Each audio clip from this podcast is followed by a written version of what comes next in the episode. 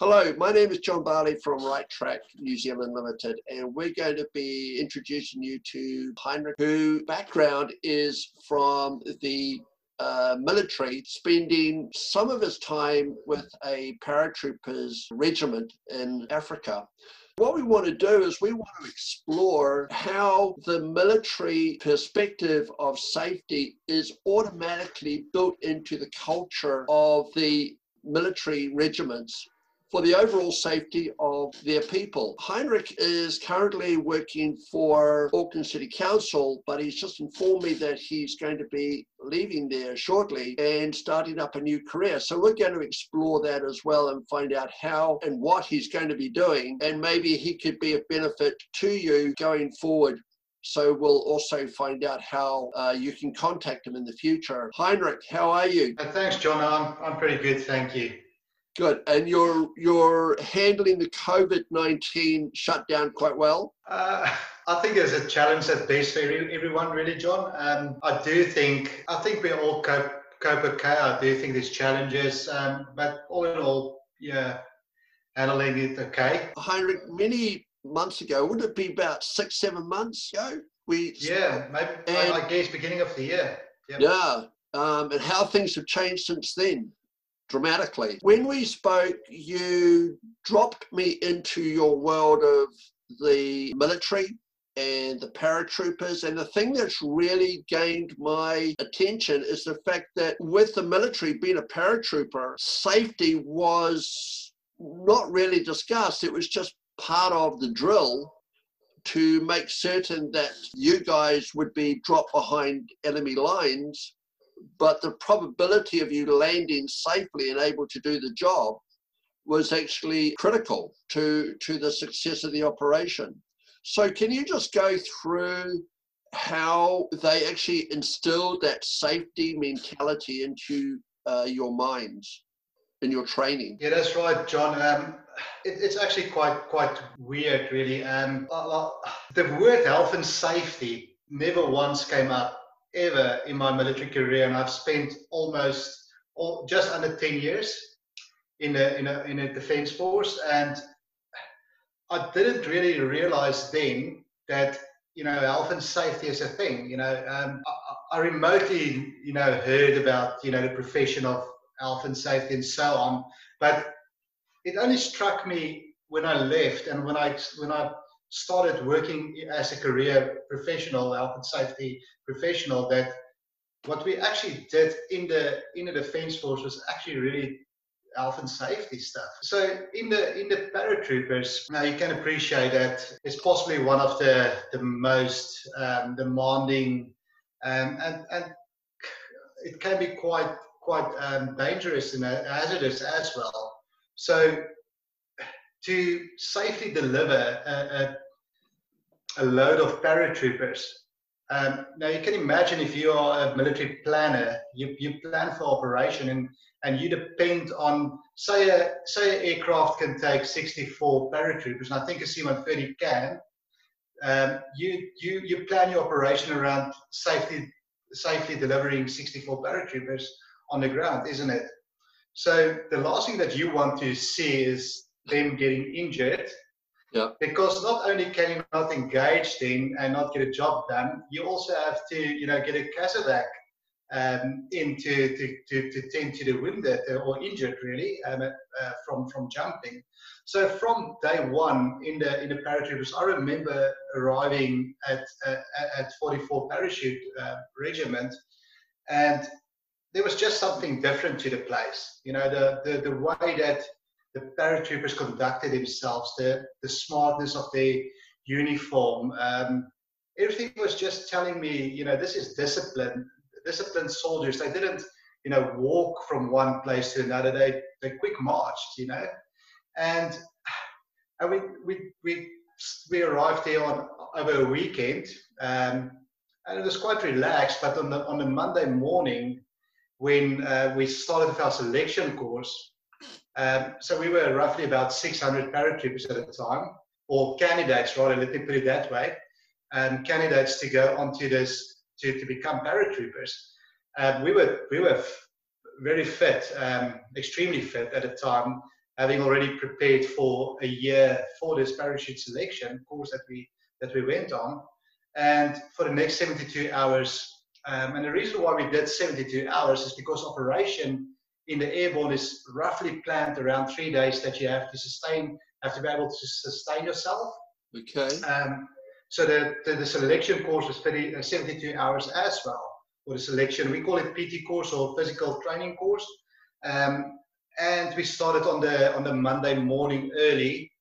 And I would say halfway through the, the, the morning, um, roughly about 50% of all the candidates have already, you know, uh, dropped off. So that were all the, I guess, people who were not prepared, kind of mental and physical, uh, very demanding on, on, on, mentally, but also uh, more demanding on the body for 72 for the next two and a half days or so, uh, with very little sleep and rest. Um, by achieving that selection thing, I think that you're in a, you're in a mindset of, you know, we are elite. Um, and that you are that you've been chosen, all right? But that I think that that is a bit of a uh, it bolts onto the culture, right? And then uh, shortly after passing the selection course, we we started our, our, our parachute training. And from from day one, from from the very first moment that we were um, shown a parachute, um, we were told how important it, it is to to look after the equipment, to look after your, your mates. And what struck me really was the leadership and the leadership of the parachute regiment, how how involved the, the parachute instructors had been from day one.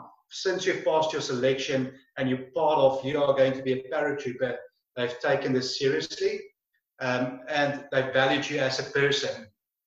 Um, so it was wasn't the case of you, you your number, you're an individual, and they were looking after us, you know, um, looking at what we ate, so ensure that we got good good good meals, um, looked after. Still very demanding, you know. They expected the best from you. But um, yeah, so I, so I remember the, the the colonel he had a paratrooper with a parachute on his back and he pulled out a parachute from the bag and he explained to us the whole sequence of when you when you exit the aircraft, um, what to expect, and also we then had a demonstration inside a parachute training hangar um, with a paratrooper demonstrating uh, what looks like to jump out of the aircraft and also what a landing landing would look like. We were also then being taken to the parachute packers building where we were shown by the packers how the parachutes are packed um, and what struck me is that none of these packers would jump with the parachutes. But what I, on the wall, they had like a, uh, that the uh, motto that was saying, I would, I would pack each parachute as if my own life depends on it. Um, I remember that crystal clear and, and what an impact that made on me. When we started with our training, it, it just became so important for us to pay, pay attention of what we are doing it was the, the drills of looking, you know, to, to inspect your your your team members' parachute prior to a jump. So that was that, that was just a drill. You you were looking at, looking out for each other. It was just part of our DNA. The, the, the way that we did it, our our parachute instructors did the same. So although we already checked our mates' parachutes, the parachute instructors will also check it. And we and the same when we're in the aircraft, the dispatchers will do a last check, right? And we will start counting off from the back of the parachute stick, checking the man in front of you again, ensuring that your equipment is is okay. And um, yeah, so then we then we jump. And as soon as you exit the aircraft, the training just kicks in. Um, so it just comes naturally. Safe landing, and you get debriefed. So that that debrief after that, that first jump, very important. And that whole sequence of you know inducting people into what are, what's expected from them, inducting them, inducting inducting them of how to undertaking it safely, executing the work, and then the debrief afterwards. And if think about it, that is the process of safety, isn't it? So inducting the workers, give them a good, good SOP of how to undertake the work safely, and then debrief afterwards. So strong points, weak points, and, and a jumper. So I remember my my parachute helmet had a had a number on Charlie three on front of my my helmet. What what a parachute instructor did, he, he actually marked each of us as we as we descended, and he would talk you through your jump and say, listen, you did this wrong, or excellent, you know, you need natural and the good points and the weak points that you demonstrated were were um, were communicated to you. And that communication bit for me then you know became so important that you know the feedback that you that you that you give um, and after doing that for so another two weeks before we actually really started jumping in earnest um, when we finished the course you can appreciate we uh, at the end of the day, only 96 of us qualified as paratroopers from that 600 that started. Whoa. Um, but, but I think I've, I've roughly worked out um, over 3,000 jumps that we would have done as a, as a course. And I can't remember um, any serious incidents or accidents. Uh, also on the selection course, and on the selection course, we were we were really, you know, taken through our paces and the, the things that we did you know, carrying heavy, heavy um, uh, poles and pieces of uh, tires and stuff.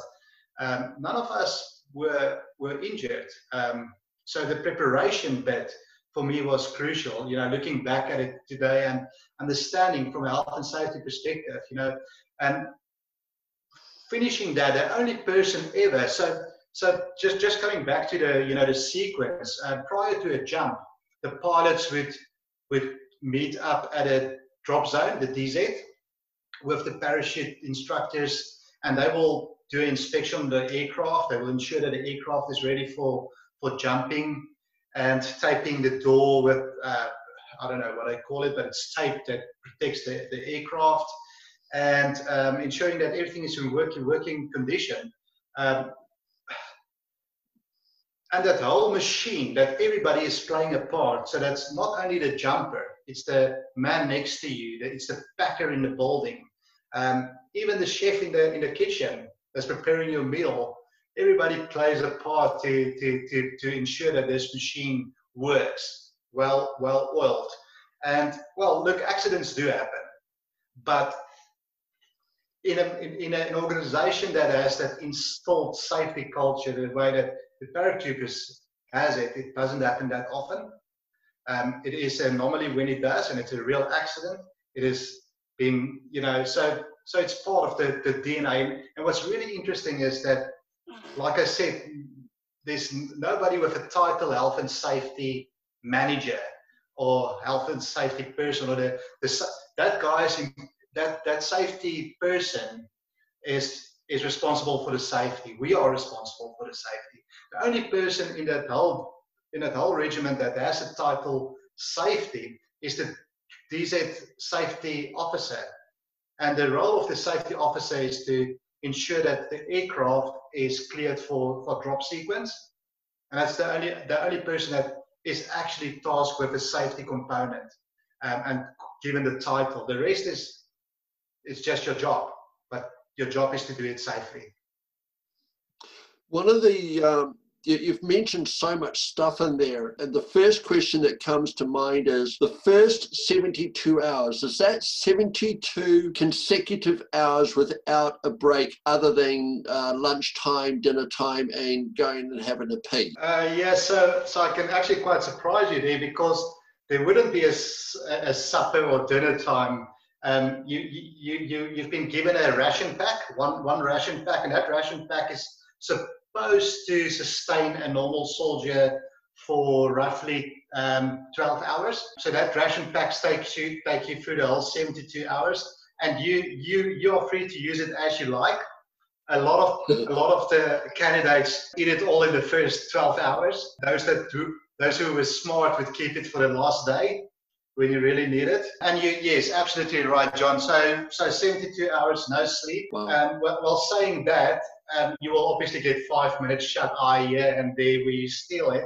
But no, you don't see a bed, and you for sure don't see, you know, we're going to break for for an hour or so to give you some rest, rest time. Uh, I think it's 72 hours consecutive.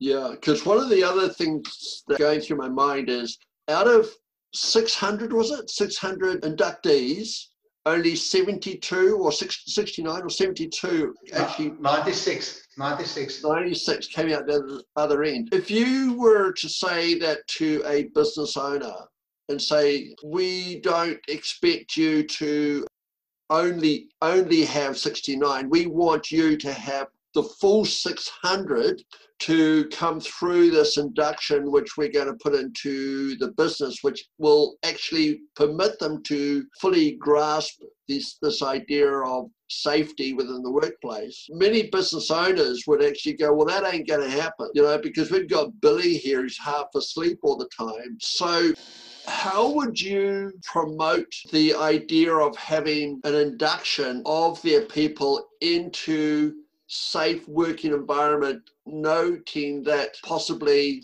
70% of them are going to either be absolutely useless or and the remainder will be sitting on the fence and could sway either way. How, what, what sort of systems would you give to a business owner to get his people to really understand that safety is actually part of the business culture, but it's also part of the flow of the production of the product and or services. Yeah, you're right, John. It's it's quite difficult to look look at it from a military perspective lens. I'm going to I'm going to um, use the same analogy from that we that we did. So my unit um, that I actually came from to the to the parachute regiment to do my jump jump course um, we had actually had a 100% um, pass rate. So, so all of us that that did a course um, completed it from our unit, um, and the same from various other um, units that that that were um, doing this course, right? So what I'm saying is those those those who actually dropped dropped out were those that didn't prepare. they were taking chances. I would I almost wanted to say thinking thinking that it would be easy, you know, um, rock up there without the preparation that, that, that's been needed to be put in. So put it in a business perspective like this. Um, you can you can get all your workers through an induction process. You can get 100% pass rate if you prepare them. And to your point of, you know, how do you do that? And that's motivation. You know, why are we doing it? And that is the because we want all to all of us to go at the end of the day. So you need to put in the hard yards to reap the benefits. So you don't want to weed out people, and that's what I'm saying. I, I, in terms of selection, we you, you don't want people to not pass it. You want all of them to make it, but you don't want people there who are going to be a liability to the organization. Um, and that is to, to, to motivate, yeah, I, I, think motivation, motivate people um, in the right way, then you'll then, then you'll get a hundred percent pass pass rate, like we did in our unit, in my unit, and um, all of us passed because we put in hard yards. I'm very I'm very interested in um, in the subject of purpose within a business. What is the purpose of a business? What is the purpose of an individual within that business? Uh, what is what is the what is the soul of the business? And i know that sounds a bit strange on the subject that we're talking about but the question that comes into my mind is your paratroop regiment would have had a motto right? And that motto would have been ingrained into you and part of your belief system. But did it also drive your sense of purpose in, in understanding the necessity of having safe within your within the regiment. Yes, yes, absolutely. So, and that is where leadership comes in, right? Um, so I've mentioned, I've mentioned the, the vision. Now, no business, unless you have a health and safety consultancy, I guess, or if you're, you know, in a in a business of health and safety, no business has the business to do safety, right? Uh, business is there to make money. Business is not people don't come come to work to to come and do safety. They come and do they, come to work to do their work, right? So like like I said, we, we were there to jump, right? That's what what we, we were there for. We were there for for parachuting, right? Um, the colonel told us that from day one. That's why, why we are there. Um, we're going to walk away there with parachute wings on our chests. That's going to be the reward for us. Obviously, the reward for them is going to be something else. But we can only do that if we are safe. So that vision of all of us are going to walk away with a parachute wing on our chest, and we're going to do that safely. Is is is the vision that, and, and I think that is where the CEO of the organization is so important to to bring people on that journey of saying, well, we are here for a business, but we are also here to look after each other. We don't want any of of, of, of our mates to go injured. That is that is the, that is the, the, the journey uh, that you want to pay, take your, your your workforce on. Is let's do this. Let's do this thing. Let's do this safe. We, we, we are here to, to do our jobs, but let's do it safe. What was your regiment? Was what was your regimental motto? So it's um, ex ex alto vincimus. So yeah, so roughly means um, uh, strike from above. Okay. Cool. What, so, did, what did that mean to your sense of purpose and feeling of being part of that regiment and being, I suppose, connected with the leadership of that regiment? Yeah, I, think a better way to I think a better way to, to actually say it because it will have more meaning to me is my unit, my my unit's motto had been um, Audacisimus Servamus, which is the which is the Latin for serving the bravest. So something that I haven't said or I didn't mention is the unit that I'm that I actually have been in was a Special Forces medical unit. So we were looking after Special Forces from a medical perspective.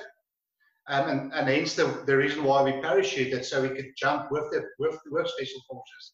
Um, so our motto were serving the bravest. And that is where my connect, connection comes from. That is that is my why. You know, and that is why I became a medic is because I care, right? I care, and the bravest in that context is the special forces operator, and my role were to support him from a medical perspective, right? Yeah. Um, so from a unit perspective, that was our why.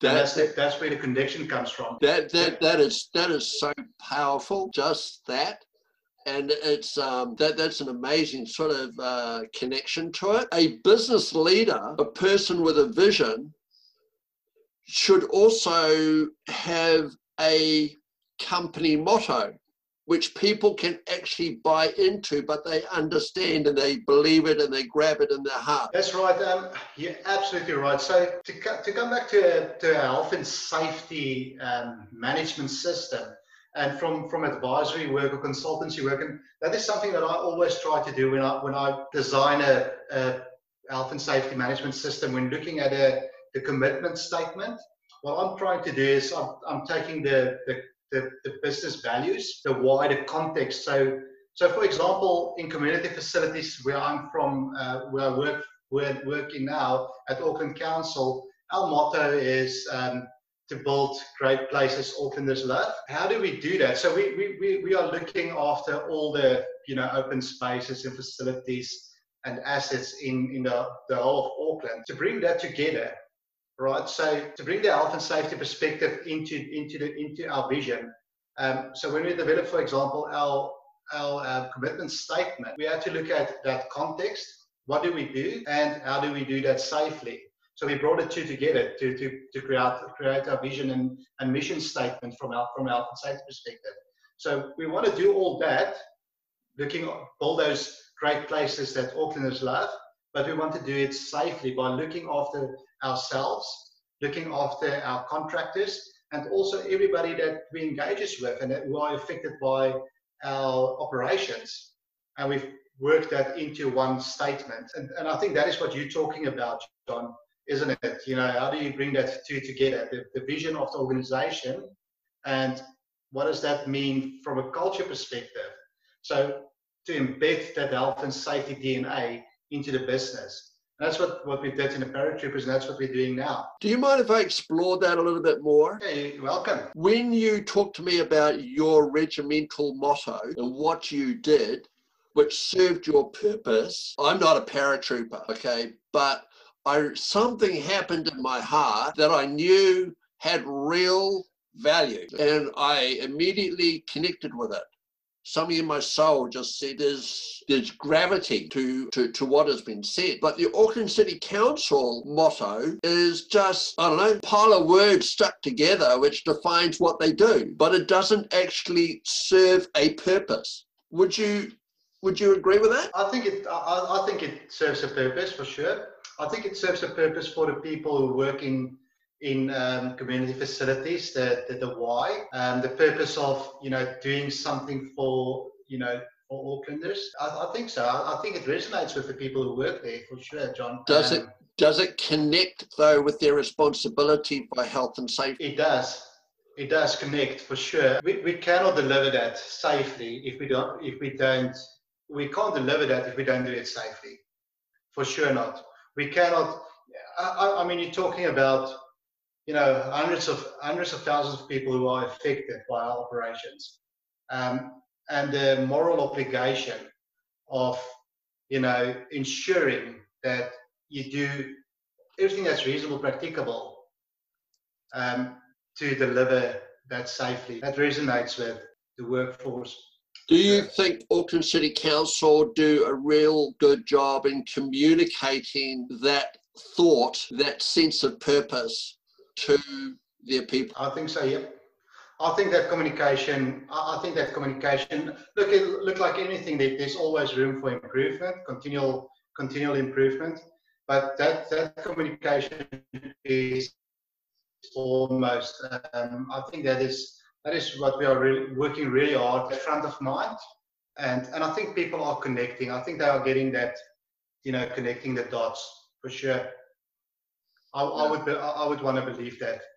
So the, the induction process for an ordinary organization, what do you believe is necessary for that induction course and how can a business owner prepare to have a comprehensive induction course? Yeah, yeah. So I think what you're referring to, to is the, the walk the talk. And I, and I think the induction starts, like I said, the, the, moment that you walk into that, that door, back in back in the parachute regiment, the moment I walked into those gates, I could I could sense it's different, it's special.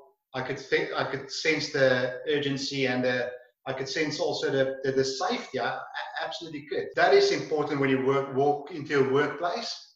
That health and safety is visible from day one. There's no there's no way that you can instill a safety culture um, by, by just doing induction course. The induction course is, is part of it, but it's not we do business, we do induction, and then we safe. No, um, we it needs to be visible. The business leader, the senior leaders in, in, in a business, and the workers need to live the values, the, the, the, the, the company values. So if the company values are set in safety, they need to live that. And that is the the walk the walk the talk. And I I'm, I'm struggling to uh, what what is the um, saying? I'll get back to that in a moment. But anyway, so so there's there's a, there's a very nice um, saying, but it's yeah walking the talk, um, and that is very visible. If you if you arrive at a new workplace and let's use the analogy of the parachute regiment. I just take a parachute, I, you know, go to the airfield and do a five minute introduction course um, and let's go jump. There's no way now I want to, I will, I will get out of that aircraft. Unfortunately, that happens in many workplaces. You get given a, the set of tools. Get, um, let me show you quickly how to do it. Um, or actually, even better, look how I do it, and then you go do it. You know, people unfortunately are put in those positions. They are, they, they, they are put in, in, in situations where they where, where that happens to them. And that is unfortunately where we see the accidents happen. Accidents happen, surprisingly, it's going to happen on the first day. Those who are not injured are lucky and they get away with it for a long time and then they will, will get injured later on. But um, it's so, sorry, John. Have you got any stats on that? I, I've seen it. I've seen it. I will get back to you. I, I don't have it in front of me at the moment. I think it would be quite important to, to, to just revisit the stats, but it's quite surprising that I've, seen it from ACC and I'm just trying to get my head around it, but they're talking about the, the vulnerable age groups. It is the worker that's not inducted worker, they're vulnerable, and then the, the very skilled worker that's been in the profession for many, many years. And they're always the also, also always the workers that say, look, I still have all 10 my fingers until tomorrow. I may have nine. because they get complacent, isn't it? So, so that's the thing is that the, the, the, the induction process is, is absolutely um, important to get it right from day one. So when um, you so so when you go into business premises and you walk into it and you you just know whether this business is going to be up to standard or not just by looking at the environment would that be right? I think that is a fair a fair uh, comment really. Um, so i worked as a consultant for for a number of years as well where i would would have gone around doing doing exactly that. Surprisingly, you, you know, you know, as, as soon as you walk through those doors, if you if reception is, you know, you are there for audit, and the receptionists are going to take you through the company management system, that tells you a lot of the of the you know the mentality um, of the organization. You can also very quickly see that brand new PPE had been bought that morning or the day before, and the sign is is all brand new, but it doesn't line up with the practices and, and processes that you see. Um, you know what I'm saying? That's window dressing. And you see that quite a lot in, in, in, in businesses when you work as a consultant doing doing um, you know advisory work or or um, auditing auditing work. It's very quickly to pick that up. But you also see the in the behavior of how people work. You you pick pick it up in the body language that they are you know um, so, and, and there, there's also a lot of visible visible cues, the, the way that people will handle the equipment, the tools. You can see somebody knows, you know, they're looking after it, that the tools are well kept, uh, the tools are, you know, tagged, um, as an example. That, that's all telltale so, so, signs. And the same in the paratroopers, those parachutes, you can see those parachutes are being used a lot, but you can see they've been looked after and well kept. That's a telltale sign. Um, and the same with your PPE, so your jump gear, your, your, your helmet, you can just see the way that, they, that the helmet is being fastened, that it's a professional that's, that's using it. The clips, for example, in a parachute um, helmet is different. It's, it's, not a, it's not a plastic clip, it's a, it's a metal clip. So it won't come off while you're jumping. That tells you it's a professional outfit, isn't it? And you will see that in a workplace as well. For example, if people work on electricity, the, the tools and equipment that I use will tell you that you know they are different, working working in a different environment, and that's what you want to see as an observer.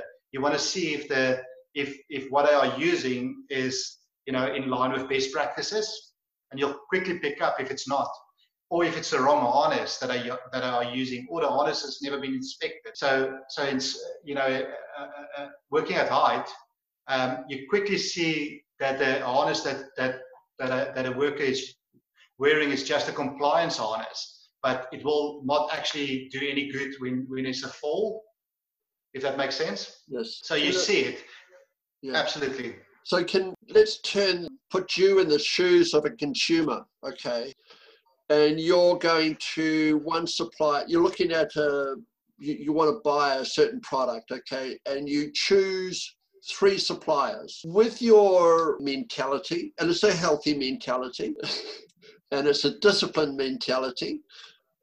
Would you, in choosing those three suppliers, would you focus more on the price or would you focus more on their culture, their presentation, their standard of work within that place. So, yeah, which which one would you choose? Yeah, so so that's actually a very good good point, John. Um, of course, of course, you you you, of course, you want to um, get most. Um, so I would, what I would like, I think the way to look at it is the, the way they work for sure.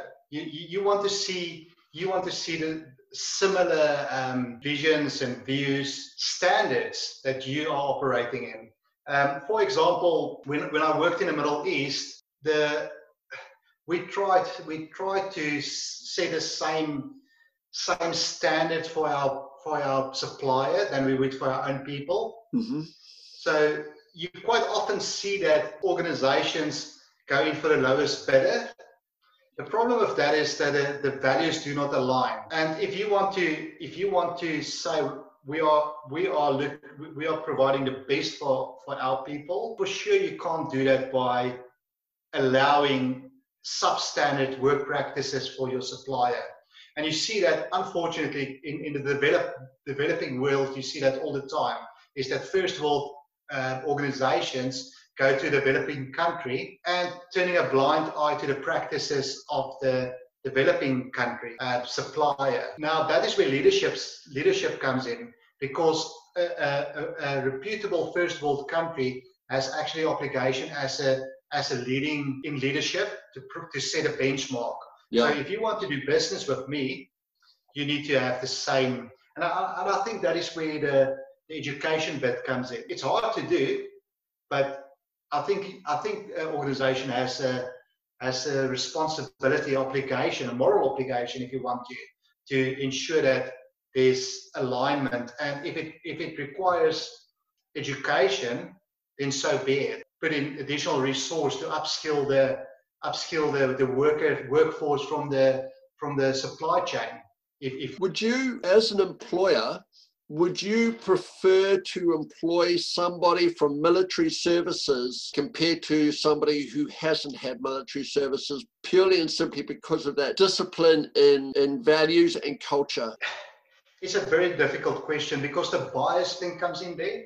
Um, no, I, I won't. You you would want to. You want to. You would. It, just because you because just because you have been in the military doesn't mean you are going to be disciplined to bring that into the workplace. For sure, you could expect that, but that is not that's not a fail-safe way. No, it, it will. It, it's still the individual's choice of of bringing that into the workplace, especially after the military. Look, there's there are a lot of outfits who who do just that, and it works for them. It's it's a typical, it's a specific culture that works for some industries. It will not work in all industries. I think there's merit and value in having a diverse workforce. Culture fit, culture fit is something that that's very hard to try and ascertain during the hiring hiring process. I think at the end of the day, it gets gets developed in the workplace. Yeah, I must admit, I've only uh, I've I've known some military people in my past, and the culture that you were defining with the paratroop regiment is very much the same as a guy that I knew who was from the is it the Coldstream Guards in the UK? I'm not sure. Sounds sounds. Is it Coldstream. Guards? And this guy was absolutely meticulous in everything that he did to the point that he he was a control nut. Um, he, he actually had all his pencils on his desk lined up. And when he came in and he took his jacket off, it was put on to the hanger, so everything was lined up. You know, and all the work that he did, uh, which was actually in the insurance industry, everything was neat and tidy and pristine. You know, and it was just it was just a mindset. But anyway, we got to move on. So where are you off to? So I'm starting starting about a week's time for Horizon Energy Group. So that that is um, pretty much a national role. So I'll, I'll be a safety, health, and environmental equality um, manager for them. So that's yeah. Okay. So okay. you still... no no. So just just just a, um, what I wanted to say is a, a national role that I'm moving into. Cool. Well, that sounds kind of exciting for you can people still contact you, Heinrich, and ask for your input and assistance on challenges that they have in health and safety within their workplace? Well, uh, look, look, John. So that's not my that's not what I do. Um, I, I, obviously, uh, you know, I, am I'm the. I think I think from a from a health and safety practitioner's perspective, it is it is our duty as well to to, to support the, the profession. Um, so what, what I'm really interested in is, is, is building capacity within the profession, the, the safe, safety profession and to, to, um, to try and change mindsets away from the, the big stick mentality, you know, that health and safety professionals like to walk around with. yeah. towards to, towards building professional. Uh, sorry, sorry, to, to, to, to build a, a culture um, rather than supporting the culture to, to embed health and safety into business practice. I think that is that is what what, what that, that's my personal aim and desire. So so to answer your question, that, that's what I'm interested in doing is to support like-minded people and, and safety professionals. I'm not I'm not I'm not, I'm not providing businesses with advice no. um, per se, but but but for sure, I, I mean, if people are um, you know interested to to hear you know what I can do, you know what, you know case studies and stuff that I can help them with. Uh, always keen, and you, you, know I've been discussing that with you in the past. Yeah. Always keen to to help that that aspect for sure. But I'm not a I'm not a consultant providing health and safety advice to to businesses. That's not what I'm doing. So you're more more than happy to sit down and have a cup of coffee with another professional and say and just chew through the fat with them and say, look, um, have you ever thought of or considered this particular aspect, which might actually help them in their delivery to their own clients? For, for sure, and I, and, I, and I think to that point, um, I think that is so important for business owners to do the same. Um, you know, in their networks, you know, what works for for for business A and business B, and we're in the same industry, and what works for you, what works for me. So we do this, we do that as safety professionals um, all the time. And, and, I think, um, so yesterday I actually read, read an article um, written by, excuse me, um, read an article um, written by Francois Barton um, from the uh, uh, MPIE, I think, MBIE, sorry, saying talking about in COVID 19, how important that had been for businesses to have had a, um, a network mm. um, because it was so fluid. And this risk, this risk of COVID, um, nobody know how to know how to manage it. But in New Zealand, uh, people were were very um, were able to very quickly um, develop protocols that would work for the business in different business industries. And to, to, to, to, going back to your point, that you can't do that if you don't have these these coffee catch-ups, you know, with like-minded professionals and so on. Yeah, so absolutely, that for, for sure, very keen to do that. Cool. So you're going to give us your mobile phone number, which is. um, they can they can reach me on on, on Gmail. Gmail. Um, so it's Hein H E I N. Yep and then my last name, Havemann, um, H A V E M A N N at gmail.com. Okay, and I, I, got, yeah. are you going to change your mobile phone number? Yeah, yeah. okay. All right. So, so you're still going to be based in Auckland? Yes, I will be. Okay. Based in Auckland. So if anybody wants to have a cup of coffee with Heinrich, he's more than happy to to go and have a cup of coffee, and it's on, and they're going to have to pay for the coffee, right? I, guess. Yeah, yeah, yeah. So let we'll just put down down the ground rules. So um, Heinrich, as per normal, it's really, really cool talking to you and getting to gain some value that can, I hope, be of value to people who listen to this particular podcast and they can think about how they can actually insert that within their own business, but also maybe change insert it within their own leadership styles is to see how they through changing their leadership style they can actually change the culture and change the well-being of their people and their business so thank you very much and and we'll we'll phone and we'll talk and we'll have a cup of coffee on me Thank you, John. No, no, absolutely. And no, no, no, you, are right. So I, I, hope, I hope it would be, you know, valuable for you know, for people to to to have listened to to us talking and chatting, and uh, will have some meaning for um, you know for for people. Yeah. So so thanks for that. Thanks, John. It's, it's good to chat to you as well. Appreciate it. Thank you. Bye. Hello. Thank you for listening to this presentation.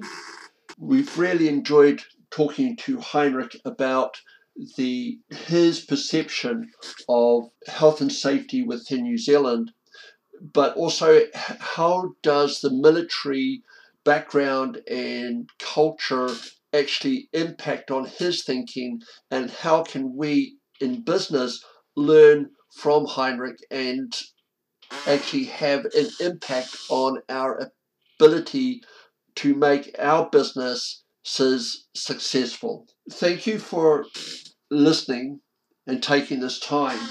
And I just want to run through some of the major points that I became quite conscious of in listening to the podcast again. Induction. Induction is so important, but it is so important to also debrief your people, and it's actually part of the process. Two, communication of values and the purpose. What does your company motto say? How does it actually define for your people, but also your suppliers and your customers? What are your how do do the values actually define your uh, your motto? Or sorry, how does the motto define your values? Preparation.